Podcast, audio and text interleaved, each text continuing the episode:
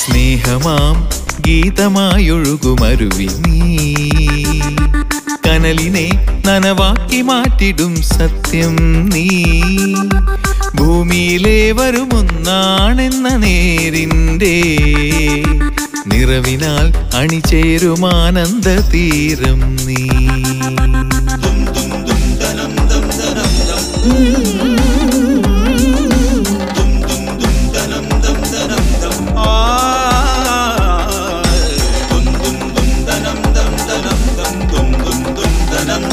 Hello blessed retirement living.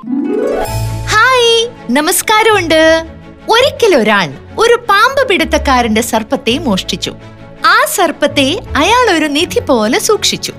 ഒരു ദിവസം ആ സർപ്പം അയാളെ കടിച്ചു. നിമിഷങ്ങൾക്കകം തന്നെ മരണവും സംഭവിച്ചു. വിവരമറിഞ്ഞ പാമ്പ് പിടുത്തക്കാരൻ ഓടിയെത്തിയെങ്കിലും പാമ്പ് അതിന്റെ പാട്ടിന് പോയിരുന്നു.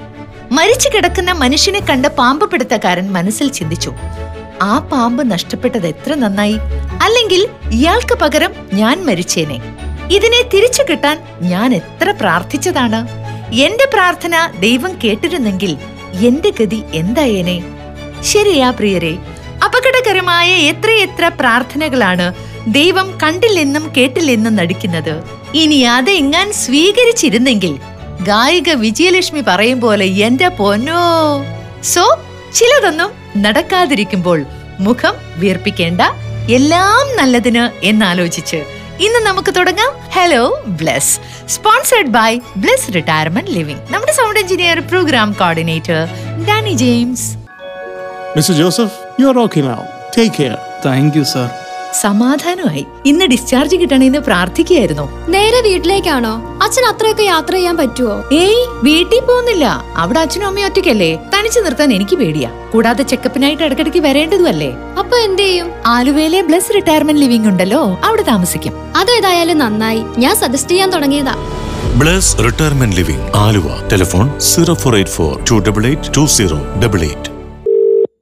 ഹലോ ലീന ടീച്ചറേ. അതെ. ലീന ടീച്ചർക്ക് എന്നെ പരിചയമുണ്ടോ? ആശാലതയാണോ? മെഡിക്കി ടീച്ചറെ കൊള്ളാം, ആശാലതയാണ് ഹലോ ബ്ലസ്സിൽ നിന്നും. അങ്ങനെ വിളിക്കുന്നോണ്ട് കുഴപ്പമുണ്ടാവില്ല. ആശയത്തിന് വിളിക്കണോ എനിക്കറിയില്ല. ഒരു കുഴപ്പമില്ല ടീച്ചർ, ധൈര്യമായിട്ട് ആശയം അങ്ങോട്ട് വിളിക്കൂ. സുഖായിരിക്കുന്നോ? ആ, സുഖായിരിക്കുന്നു. എവിടെയാ വീട് ശരിക്ക്? വീട് കുമ്പളങ്ങി. വീട്ടിൽ ആരൊക്കെയുണ്ട്? വീട്ടിലെ ഹസ്ബൻഡും മോളും. ഹസ്ബൻഡ് എന്തിലായിരുന്നു വർക്ക് ചെയ്തത്? ഹസ്ബൻഡ് ഫിസിയോതെറാപ്പിസ്റ്റ് ആയിരുന്നു, ഇപ്പൊ റിട്ടയർ ചെയ്തു. ഓക്കെ. ബീഹാറിലാണ് കൊറേ നാള് വർക്ക് ചെയ്തത്. അപ്പൊ ലീന ടീച്ചറോ? ഞാൻ ഇവിടെ തന്നെ കുമ്പളങ്ങി സെന്റ് പീറ്റേഴ്സ് ഹൈസ്കൂളിലെ മലയാളം ടീച്ചറായിരുന്നു. ഇപ്പൊ ഞാനും റിട്ടയർ ചെയ്തു. നമ്മള് ബീഹാറിൽ പോയില്ല, നമ്മള് വെക്കേഷനൊക്കെ പോകുമായിരുന്നു. എന്റെ സബ്ജക്ട് മലയാളമാണ്, അപ്പൊ ഞാൻ ഇവിടെ തന്നെ ആയിരുന്നു വർക്ക് ചെയ്തത്. നമ്മള് ബീഹാറിൽ പോയിട്ട് കാര്യമില്ല അല്ലെ, നമ്മള് ബീഹാറിൽ പഠിക്കേണ്ടി വരും. അതെ അതെ. കുട്ടികൾ ഒരാളാണോ? ഒരാളേ ഉള്ളു, മോള്. മോളുടെ കല്യാണം ഇപ്പൊ കഴിഞ്ഞു, ഈ സെപ്റ്റംബറിൽ മോളുടെ കല്യാണം കഴിഞ്ഞു. ശരി. ടീച്ചർക്ക് എത്ര വയസ്സുള്ളപ്പോഴായിരിക്കും ആ ഒരു പടം ഇറങ്ങിയത്? ഓ, അത് എന്റെയൊക്കെ കുട്ടിക്കാലത്താണെന്ന് എനിക്ക് തോന്നുന്നു. ഞങ്ങളുടെ വീട്ടില് റേഡിയോ പോലും ഇല്ലായിരുന്ന ഒരു സമയത്ത് എനിക്ക് തോന്നുന്നു അടുത്ത വീടുകളിൽ നിന്നുള്ള റേഡിയോയില് ഈ പാട്ടിങ്ങനെ കേട്ടാണ് ഞാൻ ആദ്യം കേട്ടേക്കണം. അങ്ങനെയാണെന്നാണ് എന്റെ ഓർമ്മ. എനിക്ക് തോന്നുന്നു അതൊരു എയ്റ്റീസിലുള്ള പാട്ടല്ലേ? ആണോ? ആണോ? അതിലെ മുമ്പാണോന്ന് എനിക്ക് സംശയം. എന്തായാലും എയ്റ്റീസിലുള്ള പാട്ടാ അത്.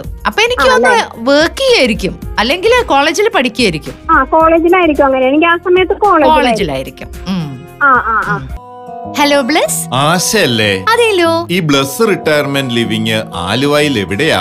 ആലുവ ചെമ്പർക്കിയിലാണ് ബ്ലസ് റിട്ടയർമെന്റ് ലിവിംഗ്. അവിടെ നഴ്സിംഗ് ഡിപ്പാർട്ട്മെന്റ് ഒക്കെ ഉണ്ടോ? പിന്നെ ഇല്ലാതെ. റൗണ്ട് ദ ക്ലോക്ക് ഫംഗ്ഷൻ ചെയ്യുന്ന നഴ്സിംഗ് ഡിപ്പാർട്ട്മെന്റ് ഉണ്ട്. ക്വാളിഫൈഡ് നഴ്സിംഗ് സ്റ്റാഫിനെ കൂടാതെ കെയർ ഗിവേഴ്സും ഉണ്ട്. പിന്നെയോ healthy diet, housekeeping, laundry, അങ്ങനെ എല്ലാ സംവിധാനങ്ങളും ബ്ലസ് റിട്ടയർമെന്റ് ലിവിംഗിലുണ്ട്. ഓക്കേ, അപ്പൊ ഒന്നിനെ കുറിച്ചും വറി ചെയ്യണ്ട. എക്സാക്ട്ലി. വറി എന്ന വേർഡ് മറന്നേക്കു പകരം എന്റെ എന്റർടൈൻമെന്റ് എന്ന് മാത്രം ഓർത്താൽ മതി. അതാണ് blessed retirement living. Blessed retirement living Aluva. കൂടുതൽ വിവരങ്ങൾക്കായി വിളിക്കൂ zero four eight four two double eight two zero double eight. Hello hello, Abdul Jaleel sir ആണോ? അതെ അതെ, മനസ്സിലായി മനസ്സിലായി.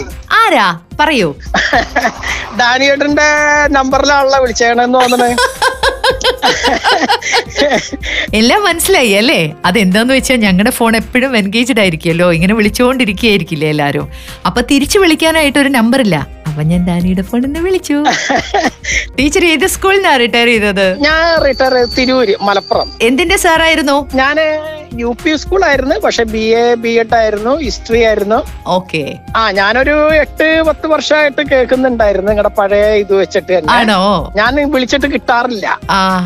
അപ്പൊ മാഡത്തിന്റെ ഇത് കേട്ട് ഇങ്ങനെ കിട്ടാത്തവർക്ക് ഇങ്ങനെ നമ്പറിൽ വിളിച്ചാൽ കിട്ടാം. അതെന്താന്ന് വെച്ചാൽ എല്ലാവർക്കും പരാതിയാണ്, ജോലിയുള്ള ആൾക്കാർക്കൊന്നും കിട്ടുന്നില്ല, കാരണം ത്രൂ ഔട്ട് വിളിച്ചോണ്ടിരിക്കണം. ആ അപ്പൊ അതുകൊണ്ട് ഞങ്ങൾ വിചാരിച്ചു എന്നാ പിന്നെ ഇങ്ങനെ ഒരു സെഗ്മെന്റും കൂടെ വെക്കാം, കാരണം വിളിക്കണം എന്ന് ആഗ്രഹിക്കുന്ന ജോലിക്കാരുണ്ടാവുമല്ലോ. ശരി, വീട്ടിൽ ആരൊക്കെയുണ്ട്? വീട്ടില് എന്റെ മദർ ഉണ്ട്, വൈഫ് ഉണ്ട്, ഒരു മോൻ എഞ്ചിനീയറിംഗ് കഴിഞ്ഞിട്ട് അവൻ പുറത്ത് പഠിക്കാനായിട്ട് പോയതാ, ലണ്ടനിലാണ്. ഓക്കെ. ഇളയ മകൻ എഞ്ചിനീയറിംഗ് കഴിഞ്ഞു, അവനും ഇതേപോലെ ഇവിടെ നിക്കാൻ രണ്ടുപേർക്കും താല്പര്യമില്ല. അപ്പൊ അവനും കാനഡയിൽ പോകാനായിട്ട് ശരിയാക്കിക്കൊണ്ടിരിക്കുകയാണ്. Okay okay. രണ്ടുപേരുടെയും കല്യാണം കഴിഞ്ഞോ? ഇല്ല ഇല്ല ഇല്ല, കഴിഞ്ഞിട്ടില്ല. മൂത്താള് ഞങ്ങള് കൊറേ പറഞ്ഞു നോക്കി, അപ്പൊ ജോലി എന്തെങ്കിലും ആയിട്ട് മതി എന്നുള്ളതാണ് അവന്റെ ഒരു ഇത്. അത് ശരി. ബന്ധുക്കളൊക്കെ ഇങ്ങനെ പറയണുണ്ട് അവന് അത് ചെയ്യും. അല്ല, ബന്ധുക്കളെയും നമ്മുടെയും ഇഷ്ടമല്ല, അവരുടെ ഇഷ്ടമാണ് നമ്മൾ നോക്കേണ്ടത്. കത്തുകൾ അയക്കാൻ ഇപ്പൊ എനിക്ക് പേടിയായിട്ടാ. നിങ്ങളുടെ ഇപ്പോഴത്തെ കത്തുകളൊക്കെ നല്ല നല്ല കത്തുകളാണ് വരുന്നത്. അതൊന്നും കാര്യമില്ല സാർ, ഒരു കത്തയക്കൂ, നമുക്ക് വായിക്കാം കേട്ടോ. അത് സനൽമോൻ സാറൊക്കെ നല്ല ഒരു ആർട്ട് ടച്ചിങ് രീതിയിൽ വായിക്കണുണ്ട്. ആണോ? സന്തോഷം. ആ അത് കാണുമ്പോ നമുക്ക് പേടിയായി. അല്ല, പേടിക്കൊന്നും വേണ്ട. നിങ്ങളൊക്കെ എന്തിനു പേടിക്കുന്ന? എഡ്യൂക്കേറ്റഡ് ആയിട്ടുള്ള ആൾക്കാർ നിങ്ങൾ പേടിച്ച് എന്താ ചെയ്യാ? സാർ ഒരു കത്തയക്കൂ, അടിപൊളി കത്തയക്കൂ കേട്ടോ. Thank you, by. ചാന്തത്തൊട്ടല്ലേ നീ ചന്ദനം തൊട്ടല്ലേ. Hello, this is Shreya Ghoshal and you're listening to your favorite program. Keep enjoying.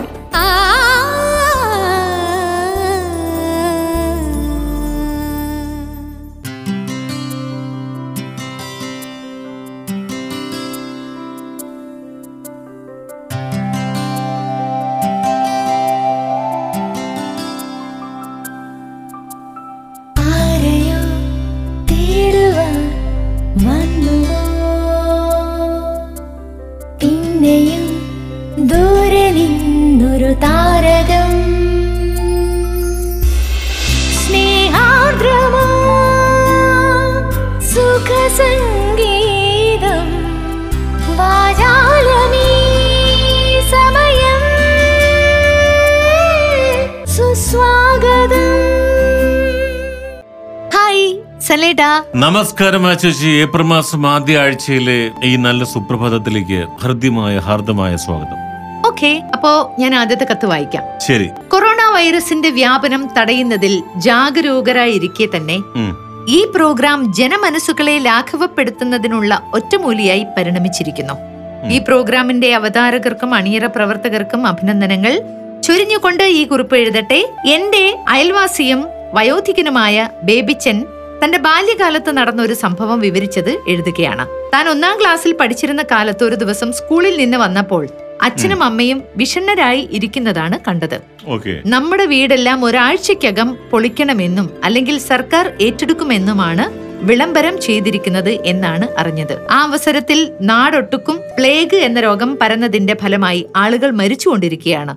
ഈ വിപത്തിനെ തടയുന്നതിനാണ് എലികളുടെ വാസസ്ഥലങ്ങളായ കെട്ടിടങ്ങളെല്ലാം നശിപ്പിക്കുന്നത്. ഞങ്ങളുടെ വീടിന്റെ മേൽക്കൂര പണിതിരിക്കുന്നത് കൂരയോട് എന്ന നാമധേയത്തിലുള്ള ഓടുകളെ കൊണ്ടായിരുന്നു. റാ എന്ന ആകൃതിയിലുള്ള ഇത്തരം ഓടുകളെ കൊണ്ട് പണിതിട്ടുള്ള എല്ലാ കെട്ടിടങ്ങളും ഉടനെ ഇല്ലാതാക്കണം എന്നാണ് കൽപ്പന. ഇത്തരം ഓടുള്ള കെട്ടിടത്തിൽ വായുസഞ്ചാരം നല്ല പോലെ ഉള്ളതിനാൽ താമസിക്കുന്നതിന് എല്ലാവരും ഇഷ്ടപ്പെട്ടിരുന്നു. പ്ലേഗ് രോഗവാഹികളായ എലികളുടെ വിഹാര കേന്ദ്രമാണ് ഇത്തരം കെട്ടിടങ്ങൾ എന്ന തിരിച്ചറിവാണ് ഈ താക്കീതിന് കാരണമായത്. അതിനുശേഷം പത്ത് നാൾക്കുള്ളിൽ അച്ഛനും അമ്മയും പ്രസ്തുത രോഗം വന്ന് മരണമടഞ്ഞു. സാംക്രമിക രോഗങ്ങൾ വ്യാപിപ്പിക്കുന്നത് തടയുന്നതിന് നമ്മുടെ സ്വരജീവിതം വിഘാതമാകരുത് എന്ന് ഓർമ്മിപ്പിച്ചുകൊണ്ട് സവിനയം ഗീവർ വർഗീസാണ് കത്തയച്ചിരിക്കുന്നത് കരിമ്പുഴയിൽ നിന്നും.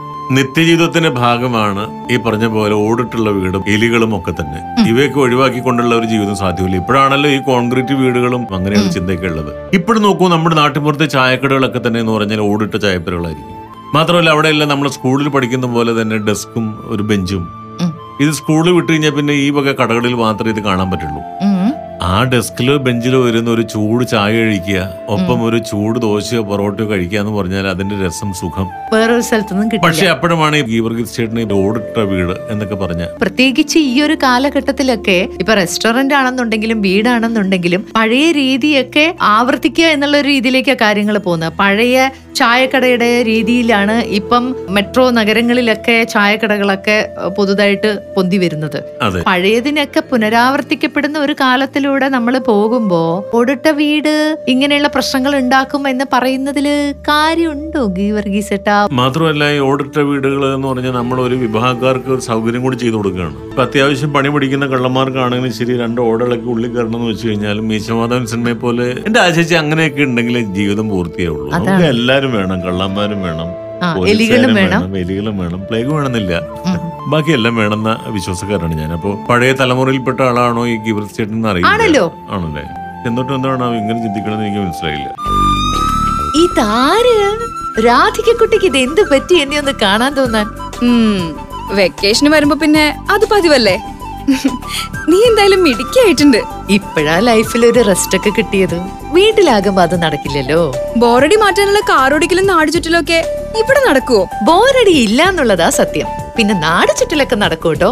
പ്ലസ് ഒരു ഗേറ്റഡ് കമ്മ്യൂണിറ്റി ആണെന്നേ ഉള്ളൂ. വീട്ടിൽ പറഞ്ഞിട്ട് പോവാറില്ലേ, അതുപോലെ പറഞ്ഞിട്ട് പോവാ, അത്രേ ഉള്ളൂ. മോൻ വിളിക്കാറില്ലേ? അവനും കുടുംബം അടുത്ത ആഴ്ച എത്തും. അവർക്ക് ഇവിടെ താമസിക്കാൻ പറ്റുമോ?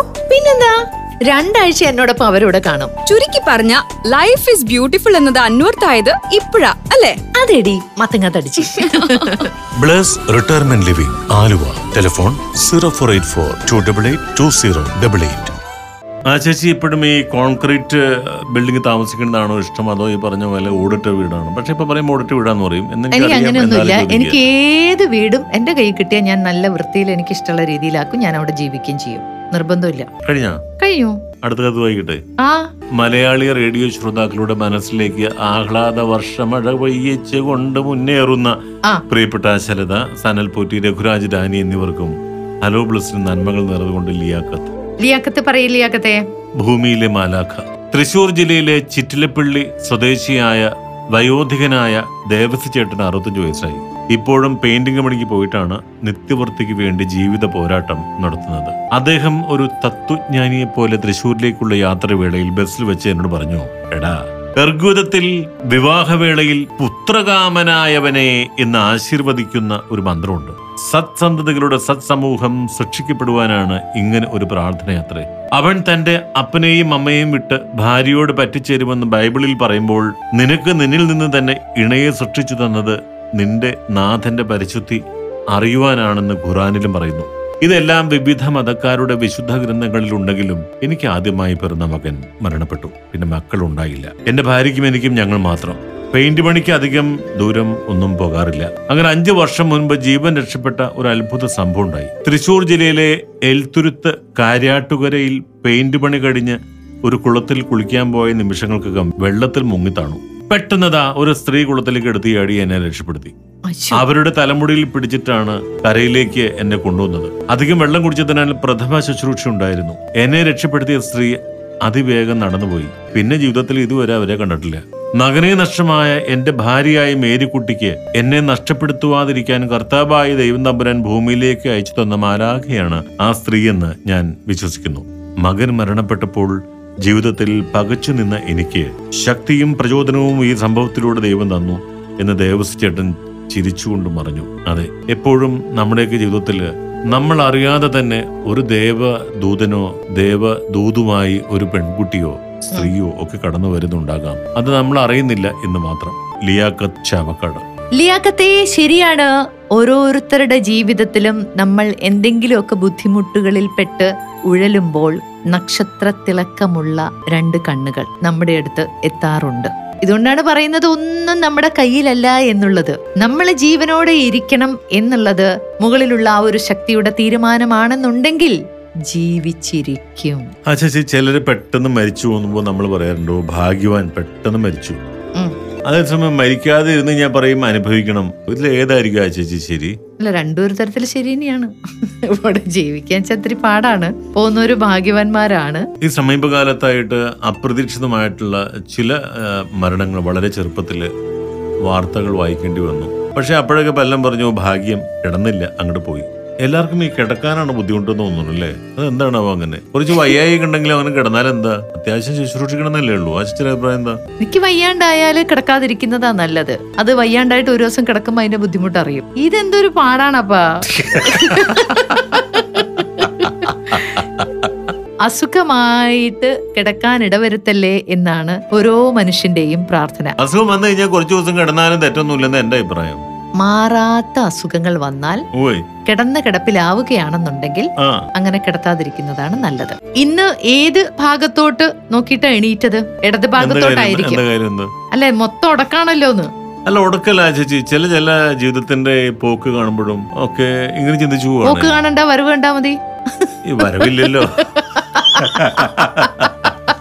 കത്തയക്കേണ്ട വിലാസം, വിളിക്കേണ്ട അല്ലെങ്കിൽ മെസ്സേജ് അയക്കേണ്ട നമ്പർ എല്ലാം ഇതാ കേട്ടോളൂ. സ്നേഹത്തിന്റെയും സാന്ത്വനത്തിന്റെയും സുവർണ തീരമായ ഹലോ ബ്ലസ്സിൽ പങ്കെടുക്കാനായി വിളിക്കൂ. കാലത്ത് പത്ത് മണി മുതൽ. Number double nine four double six five double zero double seven. കത്തയക്കേണ്ട വിലാസം hello bless bless retirement living Aluva six eight three one zero five. Mail I D hello bless team at Gmail dot com.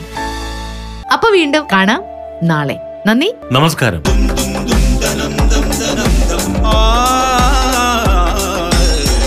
നിങ്ങൾ ഇതുവരെ കേട്ടത് hello bless Brought to you by Blessed Retirement Living, Alua, a Media Waves production.